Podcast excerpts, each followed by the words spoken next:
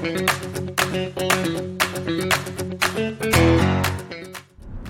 い先生お越しのただいま到着中の時間です。ピーポーピーポー。はい始まりました。今日もよろしくお願いいたします。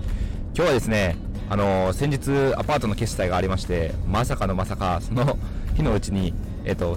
普段お付き合いのある信金さんから連絡がありましていやーコッシーさんちょっと先日ちらっと不動産あの新築も計画しているみたいなお話聞きましたけども新築いかがですか？という世間話かと思いきやいやその時の融資に向けて積み立てとかですね個人のあの口座も作っていただきたいんですよっていうお話がありましたのでいや今日だったら仕事が空いてるのでもう夕方今日でよければということでお伺いして、えー、作ってきました。はい。あとはカードローンの契約もしてくださいということでえーと、もちろんですということで契約の方手続きさせていただきました。いや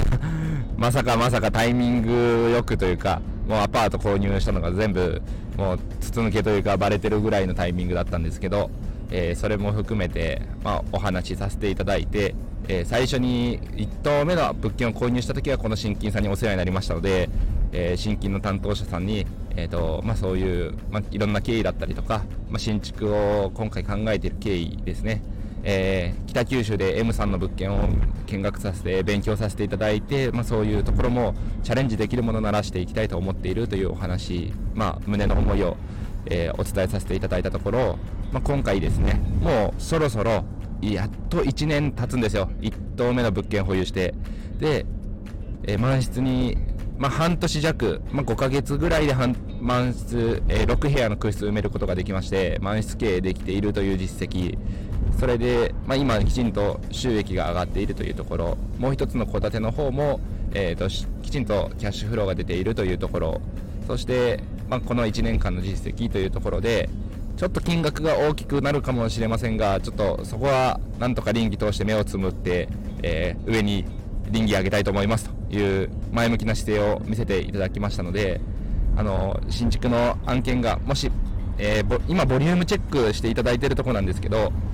そこがちょっとお時間かかってますね。やっぱりすぐできるかもしれないしちょっと土地も広かったり、えー、開発許可かけんでいいように1000平米未満でできる限りいろいろプランニングしていきたいと思うのでという工務店さんのお話だったんで、えー、いろいろちょっと時間もかかっているのかもしれませんがボリュームチェックがうまくいって、えー、概算の利回り計算もなんとか大台に乗れば少しずつ、えー、そのファイナンスの方融資付けチャレンジしていきたいなと思っているところです。はい、ただ、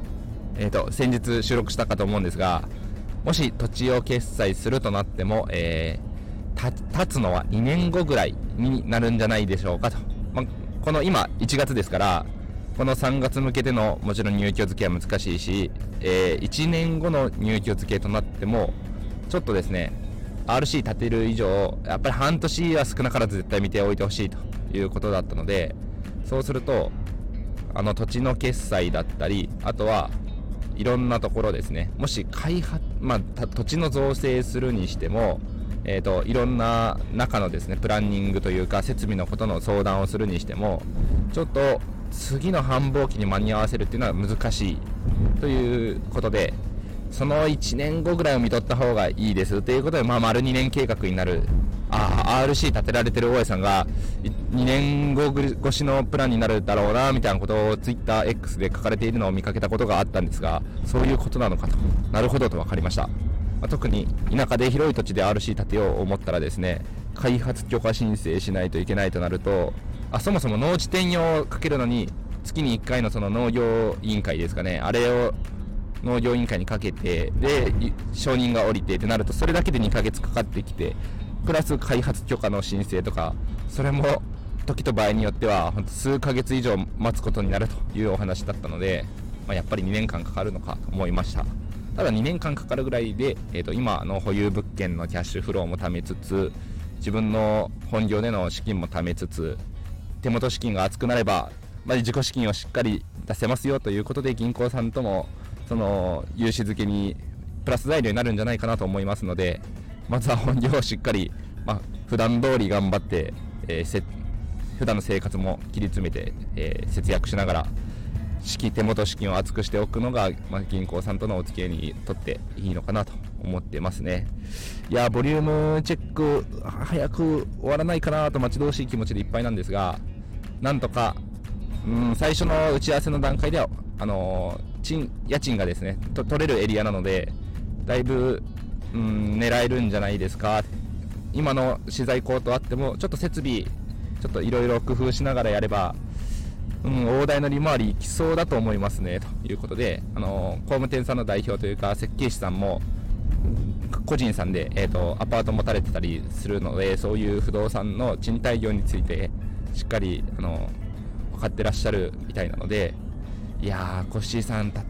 仮に建てるとしても利回り6%とかじゃそもそも大台に乗らないからもう難しいですよねと。なのでしっかりもうちょっと頑張っていきますっていうお話前向きな姿勢も見せていただけたので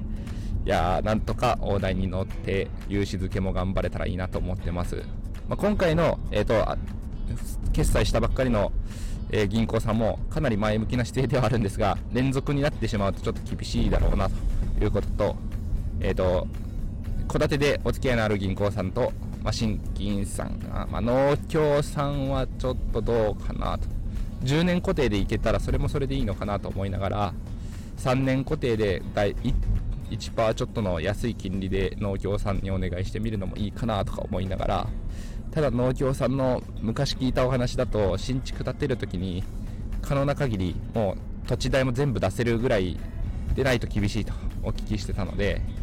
うーん出せなくはない金額ではあるんですがやっぱり手元資金残しておくことを考えるとちょっと全部出してしまうとだいぶ トラブルがあった時に例えば施工の段階で追加費用出費が必要ですとなった時にだいぶ痛いなもう生活ができなくなってくる。リスク負ってまではちょっと難しいのでちょっと農協さん以外でできれば新金さん地銀さんもアタックしてみたいなと思うんですがその辺も含めて融資付けチャレンジしていこうと思いますまあ、2年越しのプランであれば、銀行さんにもなんとか話が通らないかなと淡い期待をしてるんですけど、はい。うん、うちのエリアだともう数えられるぐらいしか銀行さんなくて、新銀さん、ま、今お付き合いあるのが2つ、あとは地銀さんも、うちの県じゃない地銀さんがたまたま自分の住んでるエリアにはあったりするので、